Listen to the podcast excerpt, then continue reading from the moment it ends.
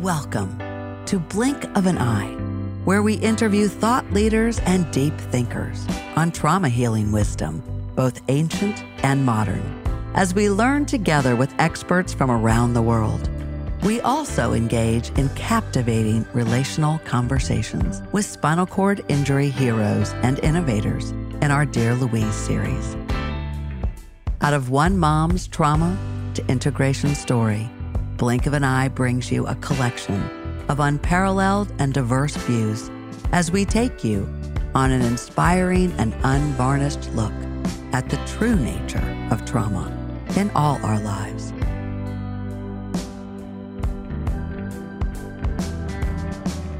Today's episode is part of our Dear Louise series, where I have the joy of conversing with extraordinary individuals living with spinal cord injury, who both embrace and defy their physical limitations as entrepreneurs, trailblazers, tastemakers, and innovators. Join us as we explore what is possible in spinal cord injury. This episode is sponsored by Blink of an Eye nonprofit and by Baltimore Mediation.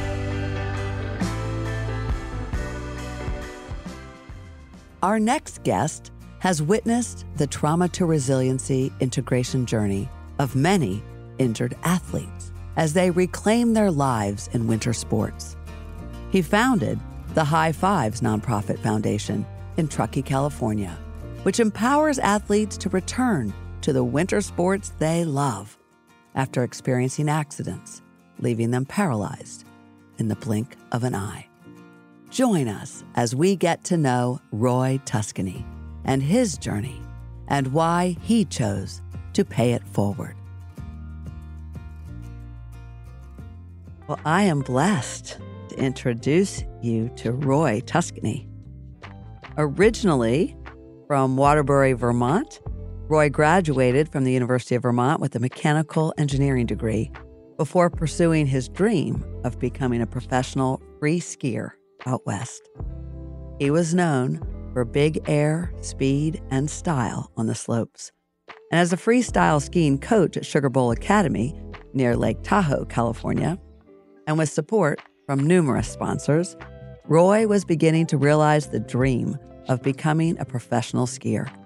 Until, in 2004, his life changed in the blink of an eye. He took a piece of bad ice on a ski jump and as he crashed to the ground, he was paralyzed from the waist down. This fearless, positive man later created the High Fives Nonprofit Foundation, transforming the support he received during his own recovery because he wanted to pay it forward and help other disabled athletes get back to the winter sports they love. He received the Spirit Inspires Award from Disabled Sports USA in 2011 and once held the world record for the most high fives in a 24 hour period. Roy now resides in Reno, Nevada, with his partner, Alana Nichols, and their son, Gunnar. He embraces the joy of biking, skiing, surfing, and all outdoor activities. Welcome, Roy. Well, thanks so much for having me. Uh, it's such a pleasure to be here with you. What a warm, beautiful intro you just gave me. Thank you so much. you are so welcome and so well deserved. I'm just so inspired by you. I mean, I think about your background, even from filmmaking, but skier, you know, entrepreneur, dad. I'm wondering how you view the Roy Tuscany on the inside. I mean, what's the essence of Roy Tuscany? I heard this lyric in a Lil Wayne song actually a couple weeks ago that talks about a traumatic moment in his life where he almost died. And uh, he said he talked to God, and God and him spoke and said he sold him a second life, and God made a profit. And you think about that in a way that's, you know, two terms like God got a profit, P R O F I T, because that individual was still a part of the world and giving back.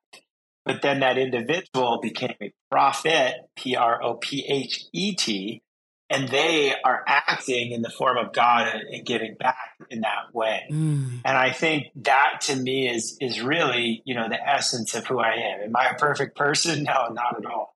But what I do know is that I had a purpose as to why that day when accident happened that I didn't lose my life. And from that, you know, I had a, a simple calling to, you know, what I needed to do with the second life, the profit that God made on giving me a second chance. And you know, I, mm-hmm. I, took that as the opportunity to give back to those that are underserved and uh, a community that I didn't know much about when I got hurt, but a community now that is so near and dear to my heart that it's a part of my essence and who I am and why I want to be an advocate for it. And I think that's something that, you know, people say all the time, you know, you're an inspiration, you're a hero, these things. I want the term advocate. And I think that's really the term I want, you know, everyone to hear that I want to be as an advocate for the adaptive community, those that have sustained these life changing injuries, those that were born with these life changing injuries, to get them in the forefront. You know, it's just a part of life and how we live it and how we choose to live it. That's the essence of me. Mm, thank you for that. Uh, the prophet and the advocate. You mentioned, you know, this injury. Are you willing to talk about uh, it? Um, how you were injured, your level of injury, how it happened? Yeah, totally. I mean, I was a aspiring pro skier down in Mammoth. I'd been there two weeks prior coaching for the Sugar Bowl Academy with a group of athletes that I was responsible for. And two weeks later, came down there and I did the thing that I was harping to them, you know, speed check, know your jumps, go through the park, don't try to, you know, impress right out of the gate. You know, I was in a probably a bad headspace at the time. And, you know, as I approached, I had one thing, ah, oh, I already hit this jump. I know what I'm doing. You know, talking ego. And when we talk ego, you know, ego is fear. And fear is what happened. You know, I, I was afraid that I wasn't I didn't need to do the things that I was telling everybody else. You know, that was the fear. I was I was bigger than that. That was my ego coming into play. And unfortunately, you know, I overshot that jump. I went 130 feet on a 100 foot jump. I came down from 30 feet in the air, and the result impact into the snow, burst fractured my T12 vertebrae. And when I hit the ground, I instantaneously lost all sensation, feeling, and motion from the belly button. And I also cut my thumb. I had uh, I sliced my thumb ever so slightly. It's like ever so slightly right there, and blood was spewing everywhere. Yeah, I'm looking at and, uh, um, at Roy's thumb right now with a little bit of a scar still there. There was blood everywhere, and so when I came to it, I couldn't feel my legs. There's blood everywhere. The first thought I had was my legs went through my body. I knew how hard I hit the ground. I mean, I absolutely destroyed myself. You know, that was that moment where you had that conversation. And um, I came back. And, um, you know, I'm lucky that I did. And uh, I'm so blessed. I think that's like the reason as to why I pour my heart into the work that I do. It's because I just understand the impact of how impactful my impact was and now how impactful I can leave an impact on this world. Mm, you spend a lot of um, time and thoughtfulness on words and their meaning, their deep meaning. And you also mentioned that you had this talk. Did you hear God? Did you feel like you encountered God in that moment? You know, I had this moment. So I realized that I'm in a amount of trouble. I reached into my pocket, I grabbed my cell phone. I called the highest ranking individual with the academy at the time, a guy by the name of Jim Hudson. I explained to him quickly what happened as I'm in an immense amount of pain. In that time, Jim being the individual he is, he gets individuals that are, you know, with the group to go locate me. He gets ski patrol there. And from there, all of a sudden I go into a black space that I remember. And then the next thing is this amount of rush that came when the patrol put an air mask on my face and almost as if my body was like floating above. This is so wild. I talk about it very rarely, but like hit, call, blackout. I get this vantage point of everything happening mm. from above. And then mm-hmm. air mask, eyes open, look, and everyone oh looking gosh, at I have goosebumps. is the only way I've ever explained the look I saw was when I was a young kid. I saw a dog get hit and the way the family's face looked when that dog got hit. And I know that's a terrible analogy, but the face that I saw that day was on every single person when my eyes reopened. The patrol, my friends that were there, it was this literal look of like, I, I thought they were like, holy shit, he's not dead. Yeah, disbelief and relief. Yeah. Yeah. I mean, I, I don't really think there was like a full conversation, but gosh, I'll tell you what, like, if there's a God, I think his name's Jim Hudson.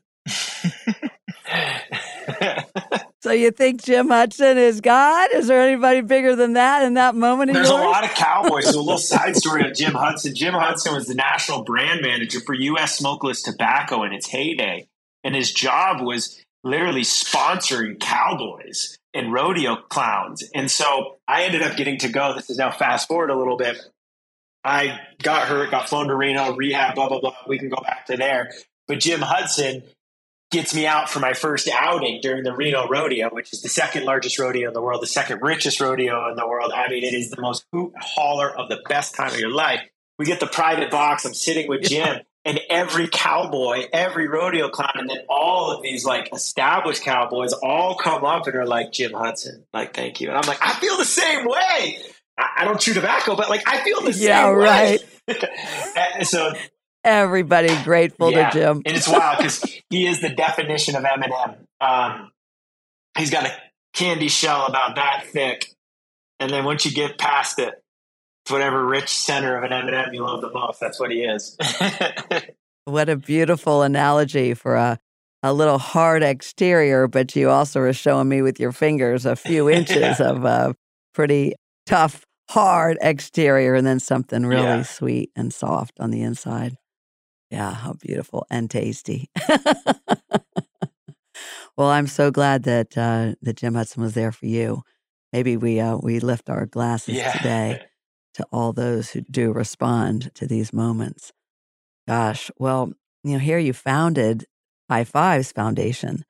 I want to talk to you about that. I'm really excited to hear more about it myself, but also for our listeners to understand the importance of these miraculous moments of being able to live again and begin again after such catastrophic injuries and then what actually can be transformed.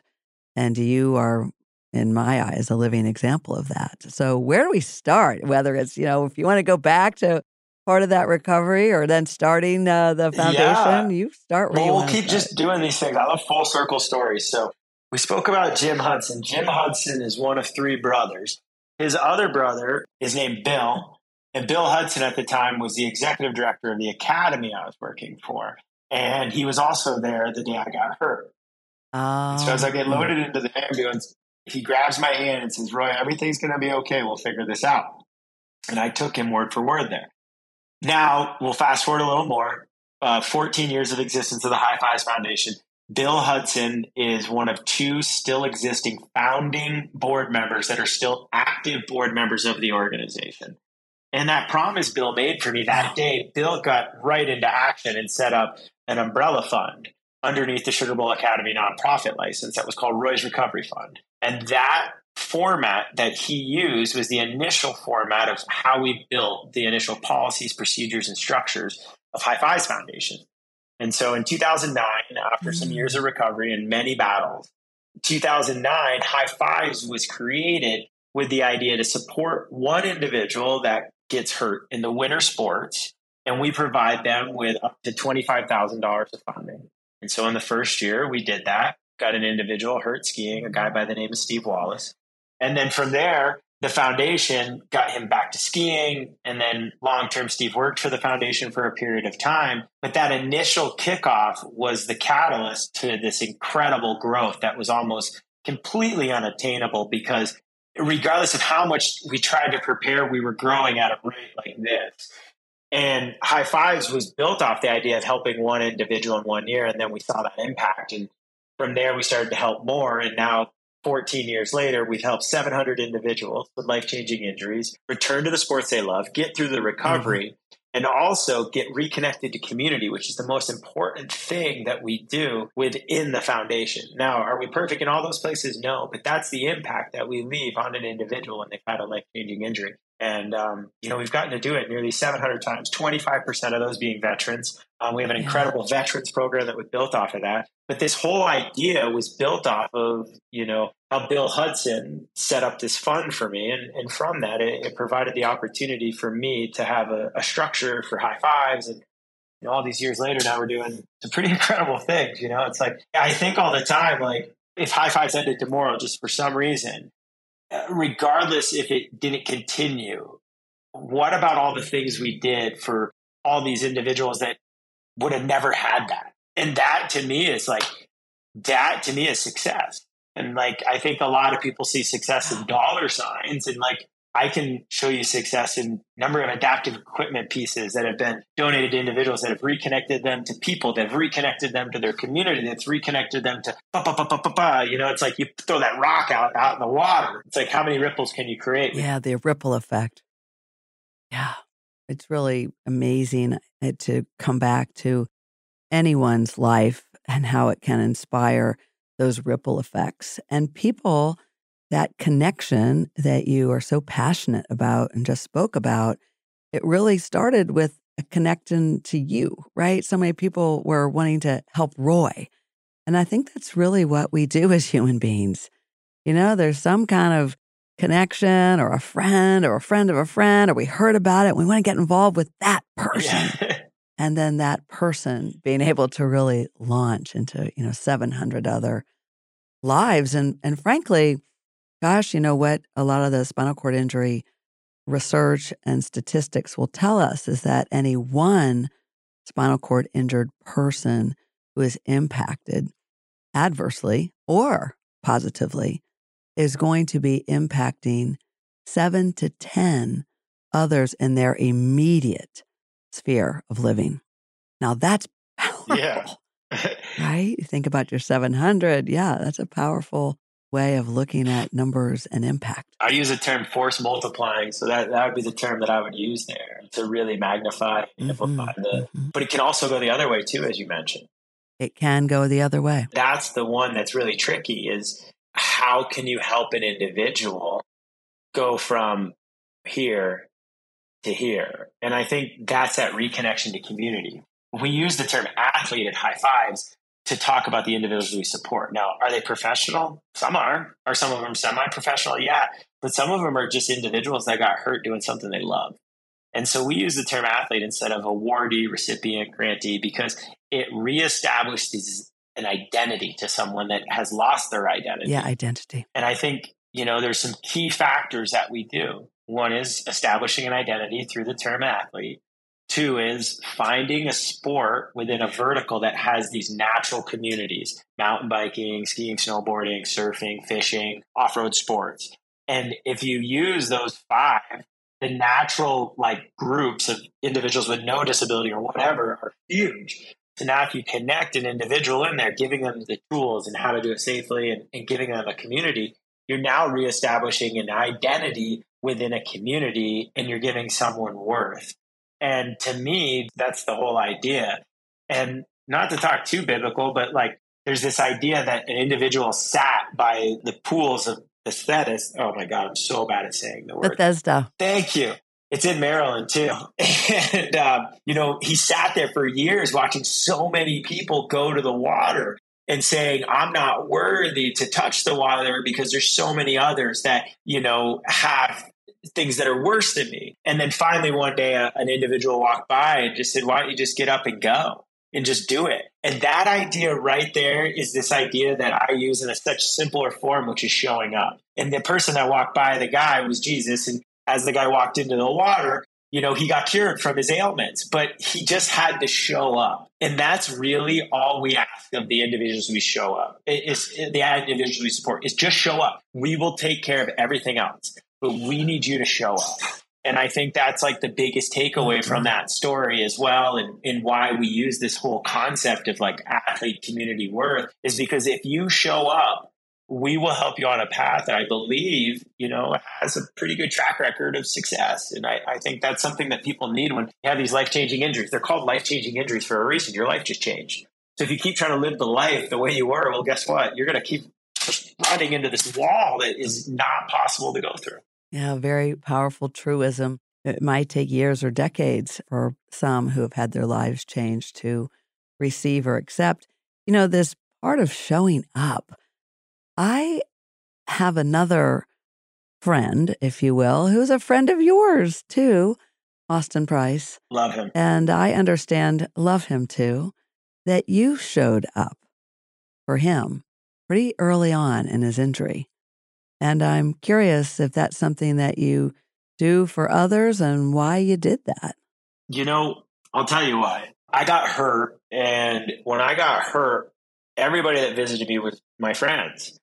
And, you know, they're super encouraging. My family's super encouraging. But I wanted to meet someone that had experienced something that I had so I could just ask some real questions to get some real answers. For weeks on end, they had said this individual is coming, and I really look forward to it. And it turned out to be a guy that was very similar to my injury, had gotten hurt in a motorcycle accident, but then later went on to big success as a para ski athlete in a sit ski. He came in and he could kind of walk, kind of like I could at the time. And he told me all these things that I look that I could look forward to, which was, you know, I could get as drunk as I want because I'd be in a wheelchair and I'd four points of contact. I could, you know, slap girls' butts in the bar because I was at the height and no one gets mad at a guy in a wheelchair. And I could puke on myself and people would clean it up because they felt sorry for me. And I remember in that moment being like, holy shit, like this is what I have to look forward to. No. we'll pause now in support of our sponsors who support Blink of an Eye. We'll be right back. Blink of an Eye nonprofit is filling a gap nationwide in response to spinal cord injury trauma for families in the first hours and days of injury. With fewer than 20 hospitals in the country having SCI expertise, Blink of an Eye has navigators who themselves have been there as SCI survivors and who are trained in relational approaches to trauma who are available 24 7 to support families, empowering them on their journeys, navigating their lives, and interacting with medical staff for the first 30 days. The nonprofit's mission is to transform the SCI crisis experience into an extraordinary one, despite the devastation. When you learn of a newly injured SCI family, call Blink of an Eye on their toll free number 1 844 41 Blink. You can also learn more and get involved with Blink of an Eye at www.blinkofaneye.org. Blink of an Eye is sponsored by Baltimore Mediation. Since 1993, Baltimore Mediation has been leading the way in a relational approach to conflict and problem solving. They are national leaders in teaching and providing fully immersive and experiential online training in mediation and conflict transformation skills. Register for the next course at www.baltimoremediation.com. The quality of your interactions at work, at home, and in your daily life will be transformed. And you will create more well being for yourself and others. Better process, better outcome. Baltimore Mediation. And now, back to the show. And, you know, like I could have taken his advice too, being like, all right, well, this is what this guy told me to do. Like, probably do it. That wasn't the case. And um, I took everything that he's told me and went the opposite direction of that. And so when I get the opportunity to meet with individuals that have sustained, you know, spinal cord injuries in a place in their most vulnerable place, it allows me to hopefully shine a light of hope and not a light of whatever that individual gave to me. And I think that's really why I do it time and time again, because if that was the advice that was given to me and maybe everybody took it, well, then damn it, that's not good. And so I want to make sure that advice isn't given. Yeah. You know, Austin's a testament to like the whole idea of what we do. And I've literally watched my relationship transform with him. My initial reaction to Austin was, I'm scared of you, bro. You got tattoos on your head. And I got tattoos too, you know, but like Austin is a tattooed up dude. He's part of motorcycle club. You can think whatever you want, but if you really think of what a motorcycle club is, it's the same thing as uncles in, in the Hawaiian Islands. They're there to protect the way of the people. And in Hawaii, they're seen as the most respected individuals. They're it's like uncle, uncle, uncle, you know. But in America, you know, there's been some bad apples with some motorcycle clubs, and unfortunately, that stews over to a stereotype. And I'll admit it, man, I was scared of Austin, but my initial fear of getting over that, and I just went up to him, and he's the most soft-spoken, like sweetest dude you ever met in your life and then from there, I just, yeah. you know, I just all I wanted to do is empower them. And, you know, Austin's training here at the facility, you know, three days a week. Austin's at every single opportunity at camps and hangouts that we put together with other individuals. And he is a individual that really just is like transformational, not only emotional, spiritual, mentally, but also physically. The dude is half the human when I met him to where he is now. And so I, I really, you know, love yeah, the incredible. fact that, you know, people are like, well, it's so tough when you have one of these and you no longer can exercise and, you know, eat right. It's like, oh, Austin's a testament that you can. I mean, the guy's half the size when I met him and he's half the size in the most healthiest way possible. And watching him transform, but yeah, the initial, yeah. like, that initial, like after I met him, I was so worried. I was like, "You're like wild." But no, he's the most soft-spoken, sweetest human I've ever met. It's so powerful the shifts in our lives that can happen. These little, truly like blink of an eye in the other direction, just little micro shifts that take your breath away. You know, like I'm scared of this dude. And then I realize, oh my gosh, he's just like the mildest, kindest, sweetest guy.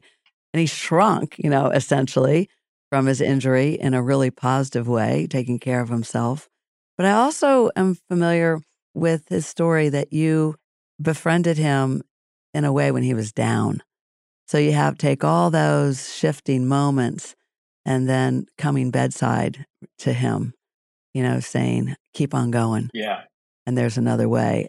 Another example of the prophet, if you will. My buddy one time told me that I'm a real life Santa Claus.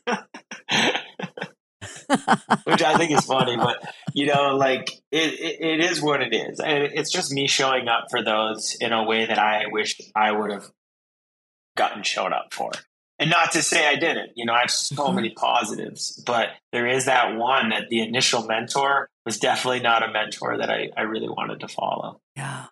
It's also an example, at least a potential example, of someone who is still trapped in uh, their own trauma so that the way to move through life is tough and even belittling or undercutting one's own value uh, and just sort of keeping it like laughing at where there's so much richness that can be had with a look back to then make some sense of and integrate the experience. And you had some body wisdom telling you that you were recoiling from that a bit, right? And then you kind of said, that's not how I'm going to be, which is a head thought. Yeah. And you put it into action, you know, with your heart. I mean, I've also then also taken the bad advice too. And now you're looking back, you really look at there's both sides of the things. You can reject it at first and see the growth from it, or you can experience it for a period of time and then really reap the benefits after getting out of that idea of being trapped. And I like that word trap because it, it really speaks to it in, in all things. You can be trapped physically, mentally, emotionally, and socially. Yeah. And when that happens, where do you look? And I mean, you can only look up. And if you, if you look down, man, you're going to look at feet that don't want to work. So you ain't going anywhere. So let, us look up because I mean, that was the only place I could look at that time. Yes, beautiful. You know, it's something about being trapped. You mentioned something earlier that I'd like to explore, which is, and I suspect this happens for anyone who has been tragically injured, where you truly have your life changed. And that is where you can get trapped in, I'm going to do what I did before and the same as I was before. And those are those are some really salient, important points to move you forward. But there's actually something that you spoke about. You can get trapped in that, realizing there's a whole new now. Can we talk about that? I think there are a lot of listeners could really resonate with that and family members and friends of those who are injured who might really resonate with that. Loving someone, but seeing them trapped. Mm-hmm. in their own belief system Yeah. of how they were before. First off, like the best piece of advice to give to anybody in these types of situations from the outside looking into that individual is to lead with curiosity and don't lead with any type of accusation. As in, like, you should be doing this or why aren't you doing that? And it should be led from a place of, hey, we're concerned that this is a cycle that we're seeing and we're wondering if we could give you some help. And I think that's always the way that, you know, first needs to be approached because, you know, everything has changed. And I think one of the things that so many people don't realize is that you can't start pushing play on life again until you realize that there is not a rewind button. And once you realize that Mm. you can't hit rewind, then you can actually start living forward. And I think that's one of the biggest takeaways that so many folks struggle with in the initial time being like, well, what if I wait, if I would have, fine. I mean, until Doc Brown figures out how to turn that DeLorean truly into 88 miles an hour to go backwards in time, we don't have that option. And so the idea of trying to hit rewind needs to be deleted. And once we can hit play, we can start living forward. And I think that's one of the biggest takeaways that I, I love to try to give to people. But you also have to be with someone that's ready to accept that information. I was just thinking the same thing. Timing is everything. And you can tell. yeah. So you can't just try or be curious once, right? It's an ongoing I, conversation. I love people that are like, I did acupuncture once, it didn't work. I'm like, all right, valid point. Uh, when you get a prescription drug, do you take, I don't know, every day for 365 days? And does that work? Oh, it doesn't always work. Oh, but you take it once a day for 365 days. You want to try doing acupuncture like, I don't know, a dozen times over the next three weeks and see if it does anything? They're like, well, it should have worked the first time. I was like, yep, just like the pill. You can have that conversation at the right time with someone if they're ready and willing to have it. But if they're not, then you're just literally like pounding your head up against the wall. And I mean, no one likes doing that. That's not fun. Yeah, I think that uh, timing is such a big part of trauma intervention and that mindset of coming not only with curiosity and also just with compassion, because that's really, I feel you, you know, you feel me. It's this quality that the body cellularly responds to at, for trauma healing. And, and only then does sort of the mind and the heart follow. But there has to be a real safety of not feeling um, that you're letting somebody down, or you're being judged. And we all fall into that trap. I know I have. I've I've fallen. I've been the one who pushed. you know, all the above, and it's been one of the the real learnings in this new world of working with anyone who's had a catastrophic life Yeah. injury. You know, I'm wondering with all the experience with the High Fives Foundation, your observations of how other athletes you have observed have worked through their traumas to resilience.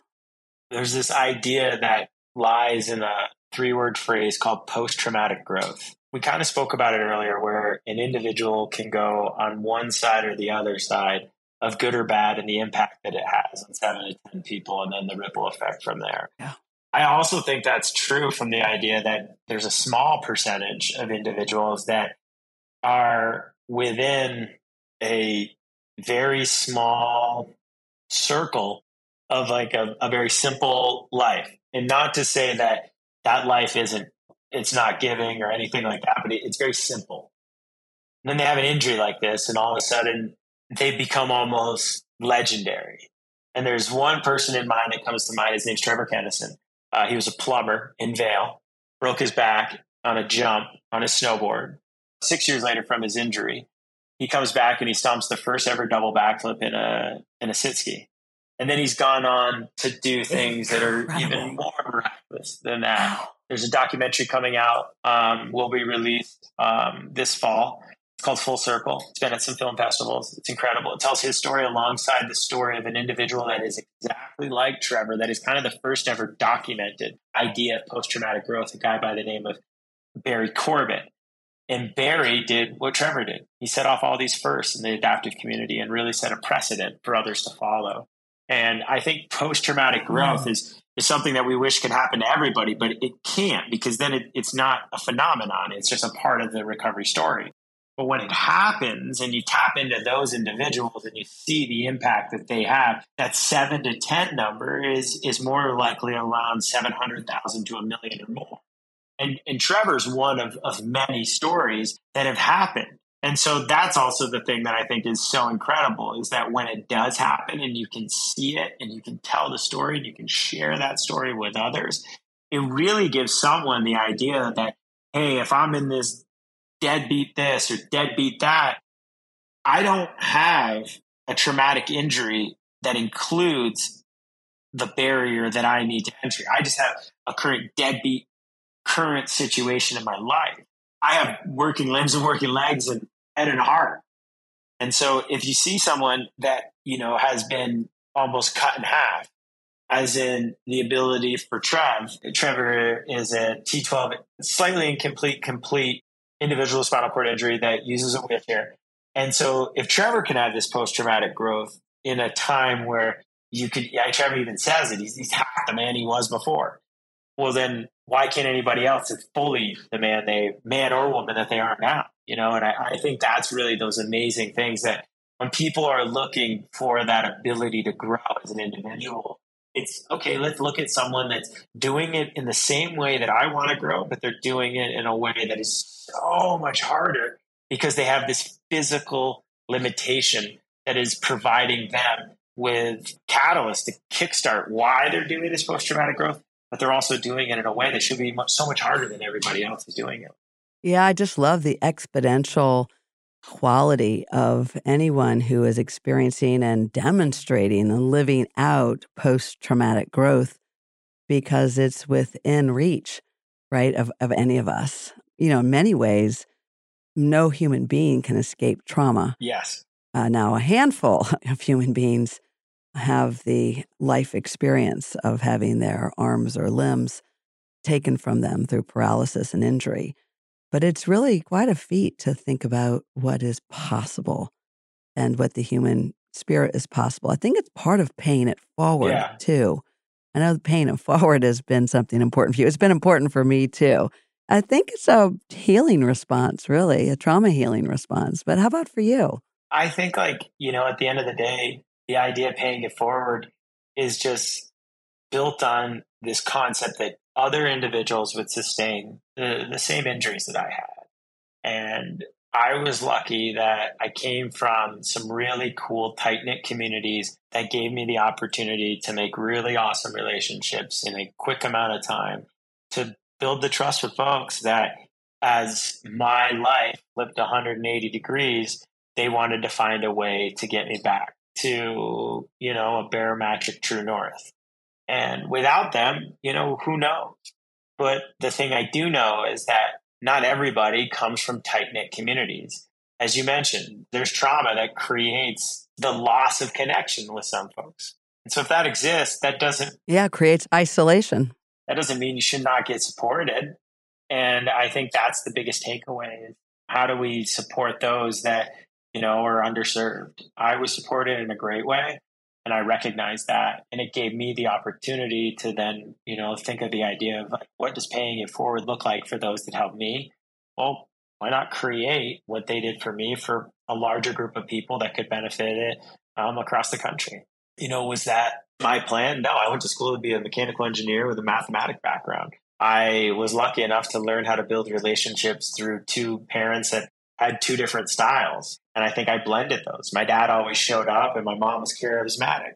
And I think that's a really big thing that, you know, I gained from both of my parents is a charismatic, high energy, but of an individual that is really always going to show up if he says he will. And I think those are the traits that I think are mm-hmm. really things that make it fun doing what I do to, to help others and, and pay it forward. Yeah, well, it sounds like you have found your place in the world and your value and this quality of the community. You've come back to that and referencing a few times the other side of isolation. I think uh, even those who have community might shrivel, even being surrounded by community if they're not ready to receive. And so for all of us to still keep reaching in and, and reaching out and back. It's a hard road for so many. Who have experienced these blink of an eye moments that are life altering. I just love what High Fives is doing. It really it reminds me while your nonprofit and ours are doing very different things. We're on the front end of creating extraordinary experiences for those in crisis, like within hours of injury in the first 30 days. It's this belief in the potential of post traumatic growth. And we're all growing, we're all changing at any given time, yeah. aren't we? And I mean, you never know what's ahead of the us. The other thing, too, is like you can either face it now or you can face it in the instant that it happens, but we're all getting disabled. And I think that's something that mm. a lot of people don't understand. And it just happens to some of us faster. And it happens to some of us in the blink of an eye. And at the same time, that's why I'm such a big advocate for it. Because if you go to other countries, Japan, for example, and, and what the brand Toyota is doing for individuals with disabilities, they are putting those at the forefront of everything they're doing. Japan takes care of their elderly and their disabled in a way that shows heart and empathy first. I just got back from Costa Rica where they literally will break anything, uh, any bone in their body to make sure that anybody has the opportunity, even if it's the most least accessible place possible, to get access.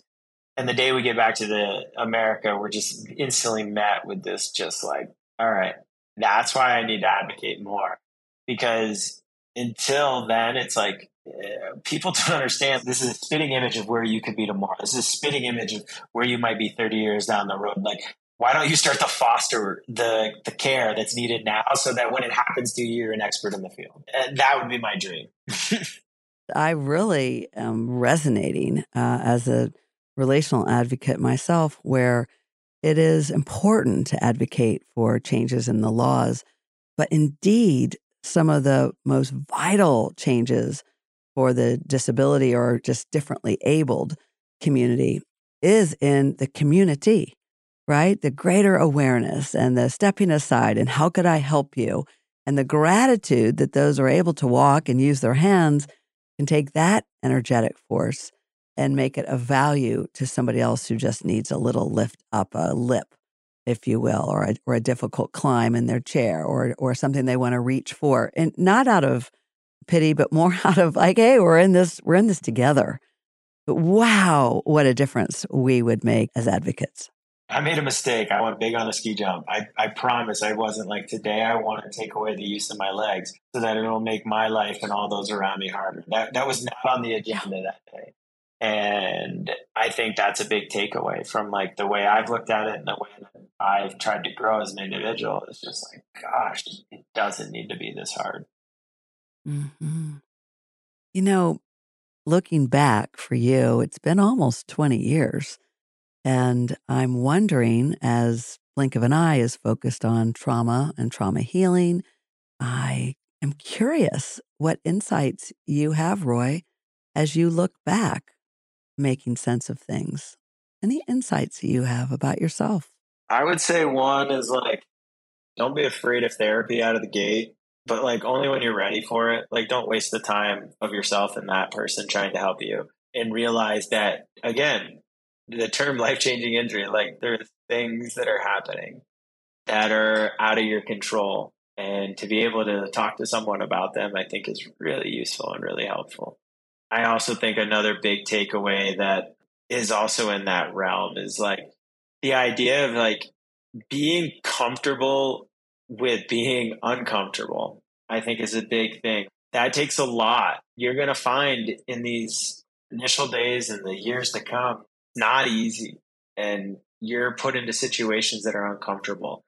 And if you can be comfortable in there, then what can stop you in life? Nothing. The mm. other one is, is stretch trying to tell myself that now.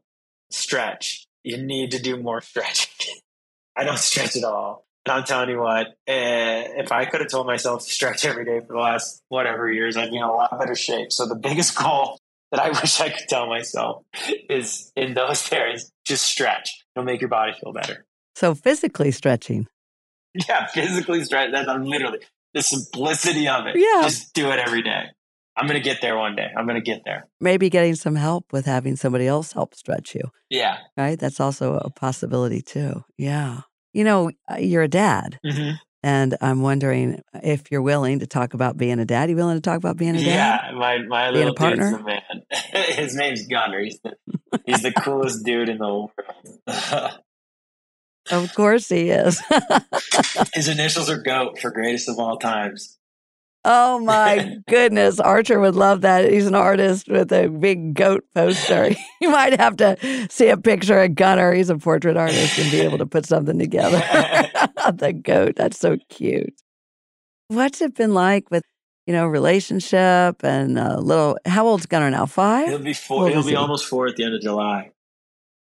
Almost four at the Almost end of four. July. Yeah.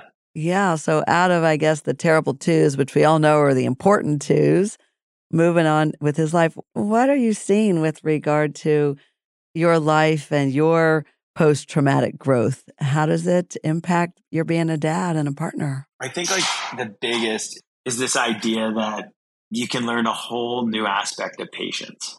You can also learn a whole new way of being empathetic. And those are all just takeaways. And I think like the biggest thing that you really don't realize is like the days are long, but the years are short. The more that you can find time to connect, it's so valuable.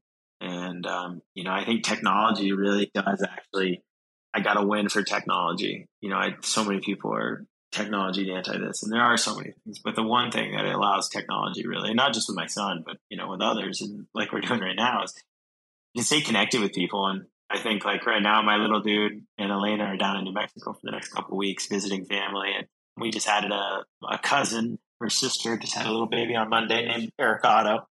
And they're down there getting the love on him and be a part of that. But it's like, you know, this morning I got to FaceTime with him for 10 minutes. And then, you know, I surprised him by sending him a couple gifts in the mail because I knew I'd be gone. And, you know, I got videos of him opening it and then the reactions and stuff like that. So I think like there are positives in technology and there's one. So being a dad is, Mhm. I think is like what I want to transition to full time somehow. I don't know how, but my dream job would be to like just be a full time dad. But I got an amazing partner who's like the best full time mom. Um, I think that's what you know. On top of being an incredible athlete, an ambassador for the adaptive community, former president of the Women's Sports Foundation, and so many other accolades. Elena's like biggest thing is she's a goddamn amazing mom. That's that's Mhm. like a really cool thing to be able to say about someone.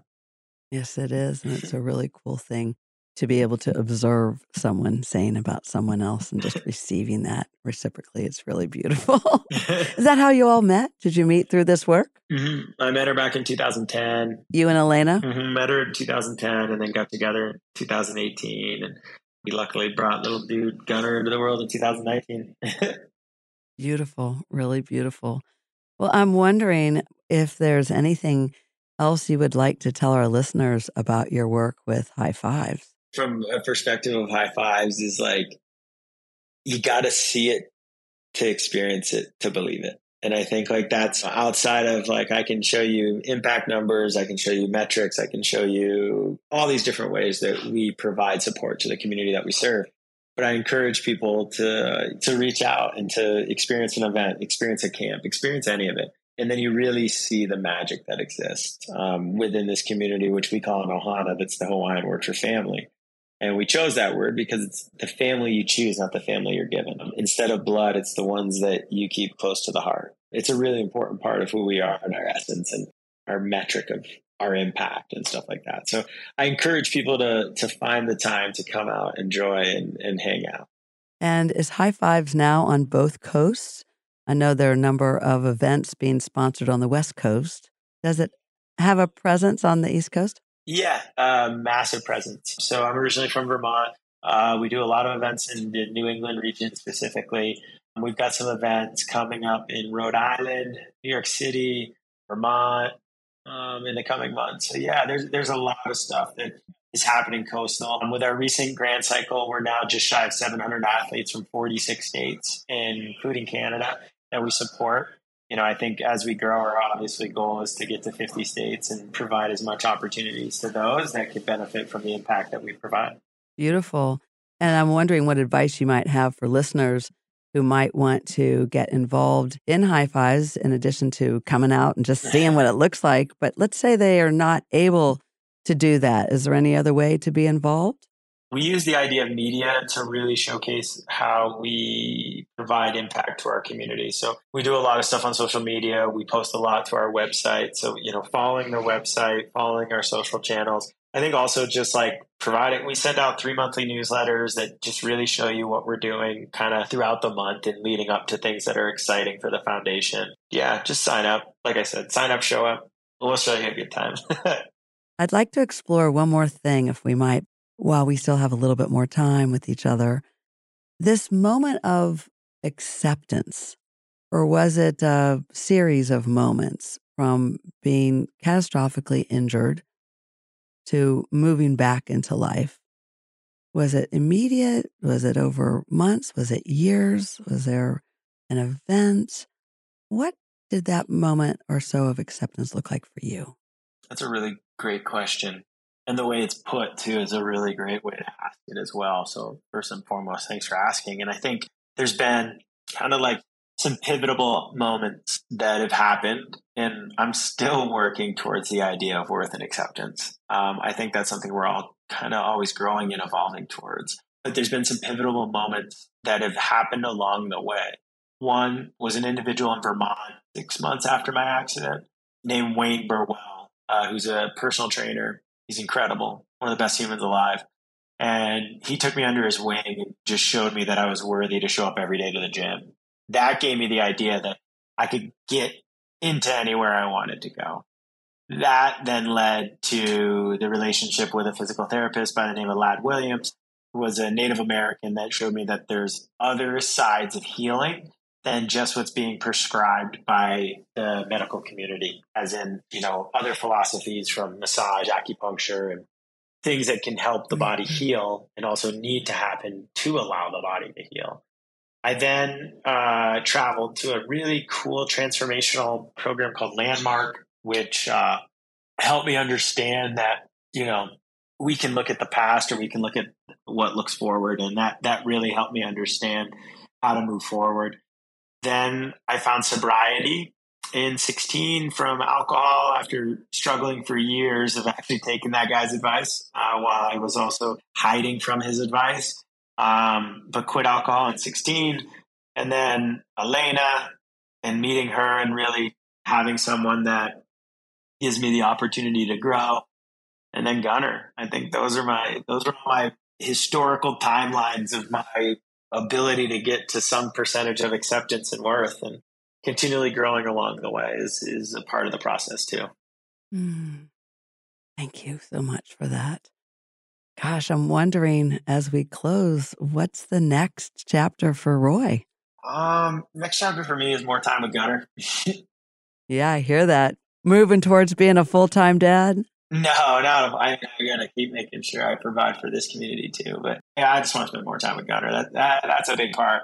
I got some really big ideas. We've got some really big places that I think we can take this. I think we also have the support in the community around us that'll give us the opportunity to get there. I think also like whatever the next evolution is, it's okay because everything we've already done is, is shown that we've been successful and provided in a place that was never provided in the first place. So there it is. Yeah. We're just we're just gonna keep doing what we're doing.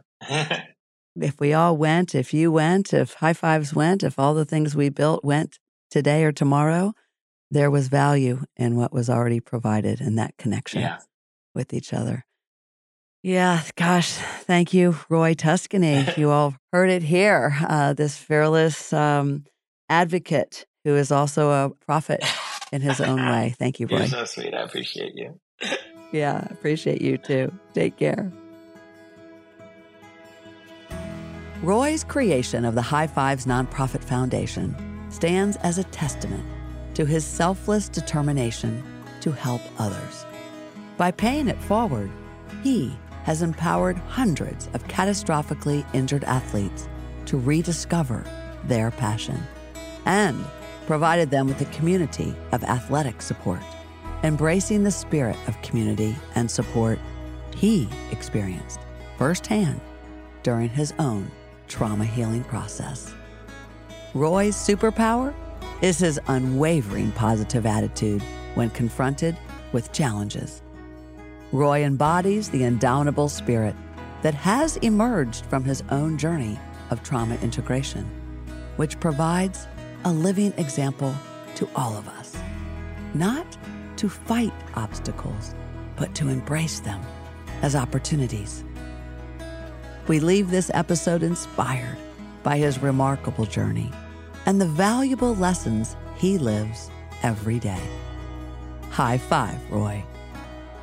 Don't forget to subscribe to Blink of an Eye podcast for future episodes featuring wise experts on trauma healing and remarkable individuals living with spinal cord injury in the Dear Louise series.